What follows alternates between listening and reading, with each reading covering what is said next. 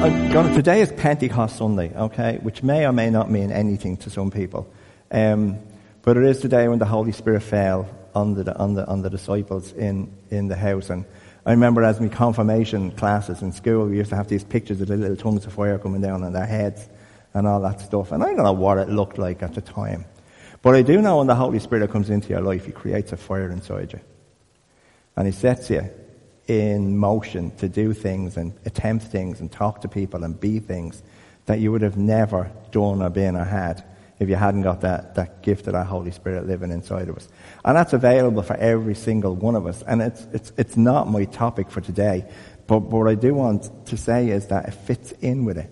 Because the topic I have for today and for the next couple of weeks is called Did God Really Say? And it's taken from the book of Genesis. And I want to, read um, a couple of verses over. And the way we're going to do this for the next couple of weeks is I'm going to talk for, I don't know, maybe 10 minutes, 15 minutes. But I want to leave a bit of space at the end for questions and answers. We don't normally do that on a Sunday. Um, but we're going to take a chance. I'm, you're going to have questions, possibly. Hopefully, otherwise we're all going to be sitting here looking at each other for 10 minutes. Okay, we're nothing to do. Then we just go and have an early coffee. Or you may have questions and I may have answers, but then again, I may not. Yeah. Um, if I don't, I'll tell you I don't. I won't make it up on the, on the spot, and I'll go and find out, and I'll try and come back and give you the answer, if there is an answer to be had for your question. But there are many questions to do with how God operates and what He does that we're never going to have an answer for this side of heaven. And that's just the way life is. There are things that are deep and they're secret and they belong to God and we're not supposed to know about them. And then there is other stuff that he wants us to know about. But one of the things that people get caught out with, including me and, and many people that I know, is these words, did God really say? And I want you to um, go with me to, if you have a Bible, you can go with me to, to the book of Genesis, it's chapter 3. And I just want to read a few lines from it. And this is kind of where we get it from. Um, at this stage, we're in chapter 3, God has made Adam and Eve. He has made all the boards and all the da da da da da da, and they're in the Garden of Eden. We were in a place last week which I would say, I, am not going to be um, spoofing you and tell you I had all these holy moments on this holiday. I didn't. I was too busy sun worshipping and enjoying myself. But I did have moments with God as I was walking around, and one moment that struck me, it was probably the most beautiful place on the planet I have ever been natural beauty was just astounding. And the one thought that went through my head was, what must the Garden of Eden look like? It was perfect. And this place isn't perfect. But I had, it was, honest to God, it was the most beautiful place I ever seen. And, and the only way, I said this to a few people, the only way I could spoil the picture was to get in it. There was like, you just couldn't take a bad picture in the place. Everything was stunning. I was thinking, what must the Garden of Eden have actually been like? So imagine you're in this absolutely perfect place. And God has said, it's all yours. It's all yours. There's two years here. Go do whatever you want. Eat what you like. Sleep where you like. There's only two years. Sleep with who you like. um, not a lot of choice, but anyway. Um, but like just whatever is there and is available for you. Except, you see that microphone over there? Don't, don't touch that microphone. Everything else you can do. And then the words come. And this is kind of like where we're at. This chapter 3 verse 1. Now the serpent was more crafty than any of the wild animals the Lord had made. And he said to the woman, Did God really say you must not eat from any tree in the garden. And the woman said to the serpent, We may eat fruit from the trees in the garden, but God did say, You must not eat fruit from the tree that's in the middle of the garden. And you don't touch it either because you'll die. And the serpent said to her, You won't die. For God knows that when you eat of it, your eyes will be opened and you will be like God, knowing good and evil. And when the woman saw that the fruit of the tree was good for food and pleasing to the eye and also desirable for gaining wisdom, she took some and ate it. And she also gave it to her husband who was with her, and he ate it too. Then the eyes of both of them were opened and they realized that they were naked and they sewed fig leaves together and made coverings for themselves. And then the story goes on and, and God turns up and they hide and then they go into the whole blame game. God says, did you eat the tree? Like, why are you hiding? And he said, because we knew we were naked. He said, who told you you were naked? Interesting question. How did they know? Shame entered into the world. Who told you you were naked? I ate from the tree. And where did you get that? She gave it to me. it's a classic. and then she goes, well, it was the snake gave it to me. He hadn't got a leg to stand on, so he's screwed. So it's like, we switch immediately from living in this paradise where absolutely everything is available except one thing. And there's no shame, and there's no grief, and there's no hassle, and there's no pain. And we move into this, taking a bite out of an apple, that then creates this world of pain. And you may go, what has that got to do with me? I don't live in the Garden of Eden. I don't live this. I don't have that. I don't have the other. I want to say each and every one of us in our own way have the potential to live within the Garden of Eden right now in our lives. We have so much. Even, even materially in the country that we live in, we have so much. If you are the poorest of the poor in Ireland, you are still top. We're in the top 10% of, of poverty or prosperity were in the world. If you were the poorest of the poor here, if you're homeless living on the street here, you have a better chance than people being born in Africa. We have so much, and I'm not trying to dismiss or minimize the pain people are in here. I, I am really honest. But I am saying there's somewhere in all of this where if Adam and Eve had have just, the lady I was talking to yesterday um, said to me, someone had, she had heard someone doing a teaching and she said the first sin wasn't that they ate the apple, was that they weren't grateful for what they had. That they focused on this one little thing that they didn't have. And, and I don't know about you, but I have got caught in this loads of times.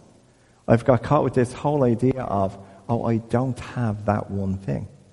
And it's like, sorry, it's caught me thing there. Um, if we, if we can get ourselves into a place where, look, I have, I have this, I have that, I have the other, I have whatever, you have your health. Maybe you're not as well as you'd like to be, but you're a lot weller than some people who are in hospital right now. Is that fair enough? Maybe you're not as financially comfortable as you'd like to be, but you're here. You have clothes on your back. None of you look hungry. We're fed. To the best of my knowledge, all of you have a bed to sleep in. What happens when we get focused on the one thing we don't have is that the devil starts playing a, a tape in your head. Going, did God really say he loves you? Did God really say he'd provide for you? Did God really say that you're his child, you're his daughter, you're his son? Did God really say that you're a special human being that's been empowered by the Holy Spirit to go and make a difference in this world? Did God really say? Because the other voice will then go, Who do you think you are?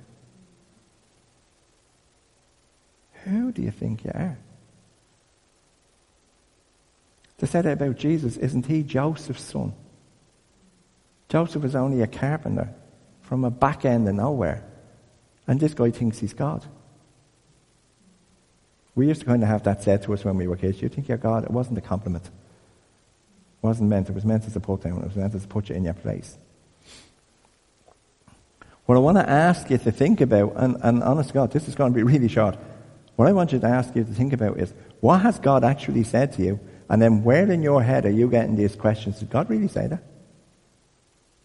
Because you see, what I'm sitting looking at is a group of people who are called by God, who have been paid for by God, who have been rescued out of the darkness by God, who are sitting here in a place where you have an opportunity to move into something with God every single day. Some kind of an adventure, some kind of a, a blessing for someone else in this world, some kind of happiness, happiness in your own life, in your own family. But I see so many of us getting robbed because we hear the words. Did God really say He likes you? Are you sure that wasn't that person sitting beside you he was talking about? The reality of it is that every single one of us are loved unconditionally by God. Adam and Eve were loved unconditionally, but because the devil placed a thought in their head, did God really say you can't eat anything? And she said, no, he only said I can't eat this one thing. Any, anybody who's a parent, have you ever told your kids, you can't do that? You can do all of that stuff, but you can't. Do you ever walk into Stephen's Green, you see the little sign, don't walk in the grass, what do you want to do? Walk in the grass. Don't you? True as God. We were in a, a, a, botanical gardens the other day, over in, not here, when we were away. And the one thing I said to Amos, there's no sign saying don't walk in the grass. I was looking for them. And I was walking on the grass and I was thinking it's not as much fun because there's no sign.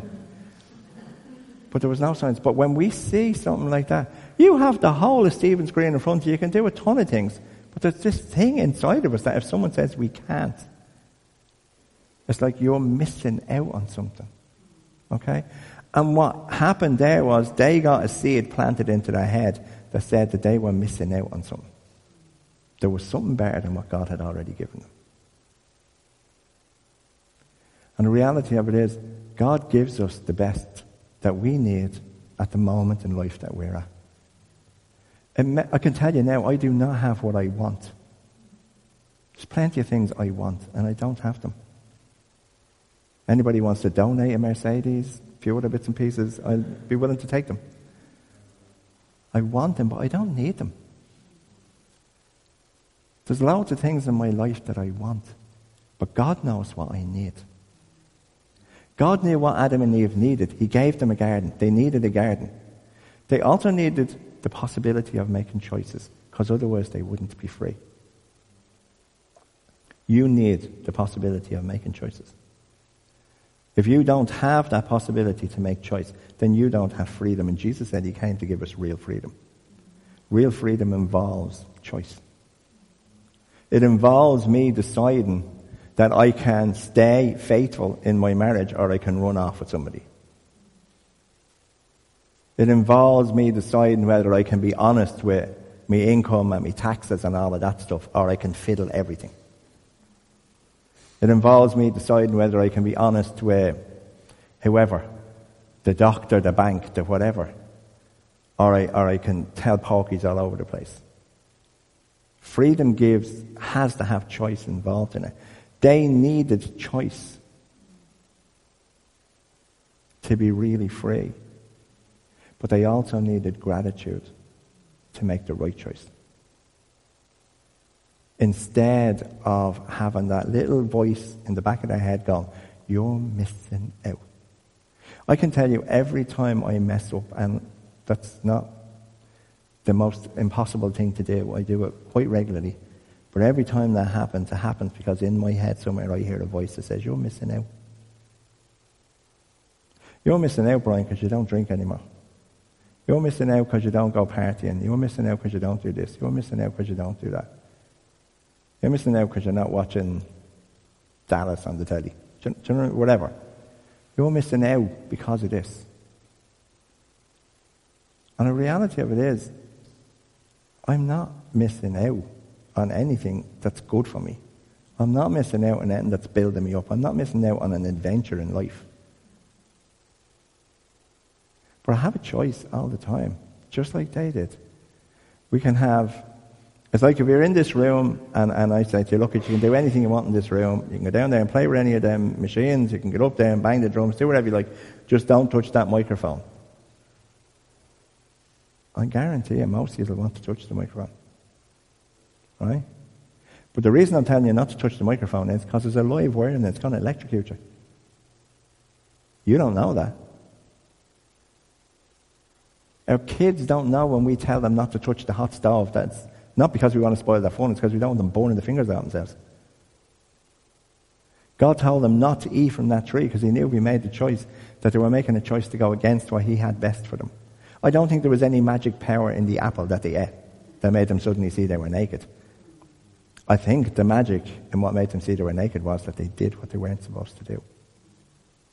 And they went against what was the best for them.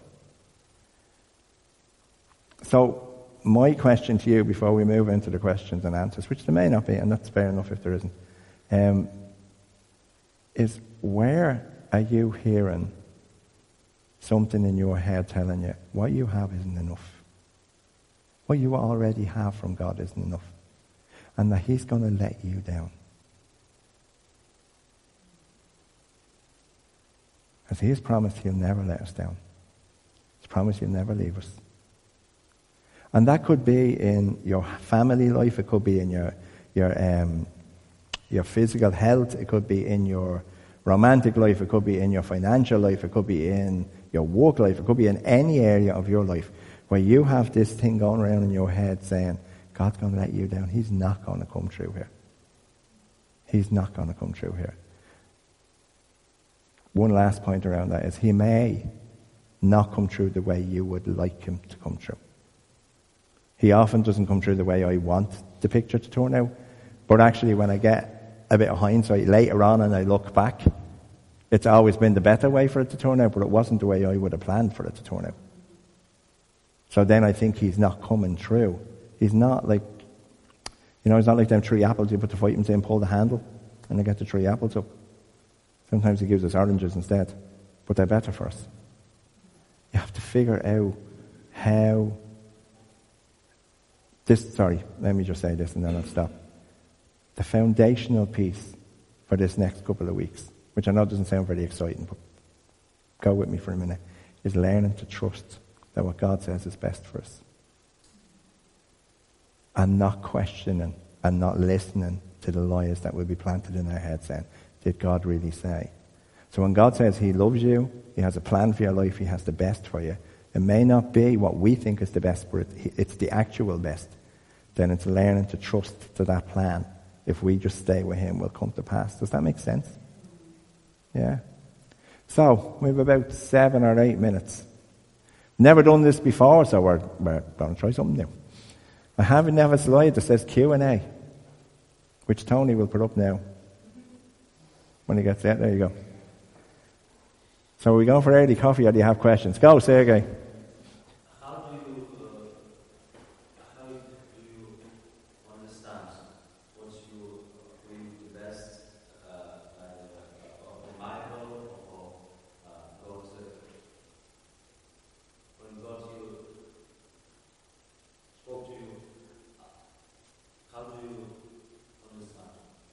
Okay.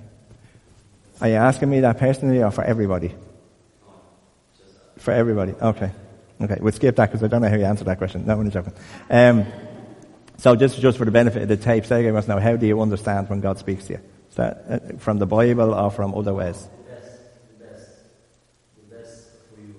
How do you know what the best for you is? Okay, okay. Um, part of the answer for that is in relationship with God. All right, and understanding His character and His heart towards us, and understanding, understand. Um, lots of times, the best for us won't be the most convenient. Sometimes it will, but lots of times it won't. It won't be the easiest. A lot of times, sometimes it will. Um, I think if, if God is telling me something in my life that I need to do or I need to step out into, okay, it's never going to go against his character. It's never going to go, it's never going to be immoral, illegal, or anything like that, okay? And it's going to have a long-term view. And one of the things I think as a human being I need to step back away from is a short-term view. And as an Irish person living in the 24th century, we have a microwave view of life. We have a view that everything needs to work and it needs to work now. We walk through a shopping centre, we see something, pick it up, it's in the microwave, it says 90 seconds. We go, that's too long. There has to be something that's only 60 seconds. Do you know what I mean?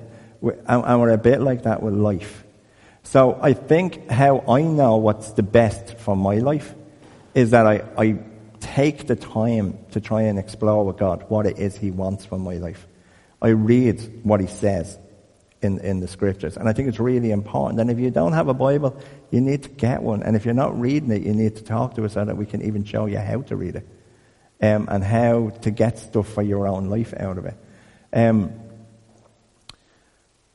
I am fully convinced that most people know what's the best for their life, but it may not be the most comfortable or the convenient. So they shortcut. And the one thing I do know with God is there is no shortcuts. There just isn't. He does, you know what I mean? If you go to a doctor for a medical procedure, um, you don't want them taking shortcuts. Really. Do you know what I mean? Like if he's going to open me and stick things up in me, I, I don't want him taking shortcuts. I want to do it right. And I want him to close it all up right at the end. And you know what I mean? Like put the stitches where they're supposed to be. Don't go, oh, it's coffee time, so he'll be grand. But we do that to ourselves, spiritually. And emotionally and physically and financially. We try and take shortcuts all the time. And most of them only end up in a, in a shortcut, in a train wreck. We end up in a cul-de-sac somewhere where we have to turn around and go back again. And start over. I don't know if that even answers your question, sorry. Yeah. But you have to, that is deeply rooted in your relationship with God and understanding His love towards you and that He wants the best for you. Thanks. Any others? Charlotte, this is really weird. We don't do this. No. It was either clear as mud, or you just don't. No? You're all cool? Okay. Interesting. Huh? What do you think? Okay. So here's the bit, I suppose. We're going to go over over the next couple of weeks and just going to look into a few different things that God says about us, and then things I think that we hear people around us saying about us, the world saying about us, the enemy saying about us. Um, and how can we discern the difference between what God says and what they say? And how can we live out of what God is saying rather than living out of that question, did God really say? Because I have a firm belief every single one of us are called to be more than we are right now. To be able to enjoy God more than we can right now. To be able to be used by God more than we are right now and to be able to make a bigger difference in our own lives and in the lives of those that we love and those that we don't even know than we are right now. So, um, anyways, let's pray for a minute and we close it for the day. Father, I thank you that you have written in your word all that we need to know. I thank you that there is your way, which is the best way. And then there is a multitude of other ways, Lord, that you give us choices and let us experiment with them, Lord. You let us. You let us go and look and try and, and do all these things. But Lord, I know that there is only one way in the end that works and only one way that leads to life, and that's through you. So I want to pray for, for us all in this room today. That whatever we may be facing, whatever questions may be going on in our heads or in our lives, whatever family things may be going on, or work things, or money things, or, or health things, whatever they may be, Lord, that we would look for your way in it, Lord, that we would see the garden that we live in right now. That we would see the many blessings that are there and not get sidetracked with the one or two things that we don't have that maybe we want, but maybe you know wouldn't be good for us right now. Lord, I pray that we would leave today, that we would have inside each and every one of us a sense of gratitude for the life that we've got. A sense of the blessings that are already in our lives. A sense of the, of the joy that's available to us. And of the future that is available to us and the present freedom that is available to us. And I pray for everyone, for everyone here that, that as they go from here today, that when they meet whoever they're going to meet, whether it's family, friends, or on their own, or whatever, but that your presence would go with them. That the sense of you being with them and holding them and encouraging them and hugging them and, and strengthening them would be real for them. That they would know that they have your Holy Spirit available to them. Every single minute of every single day and that you will guide them into all truth. And you will guide them along your path if we will but listen. So, Father, I bless your people. I pray that your face would shine on them, that you'd give them peace, that you'd strengthen them, you'd bring healing to their bodies and their lives if they need it. And I ask it in Jesus' name. Amen. There's um, prayer available here in the front if you'd like prayer.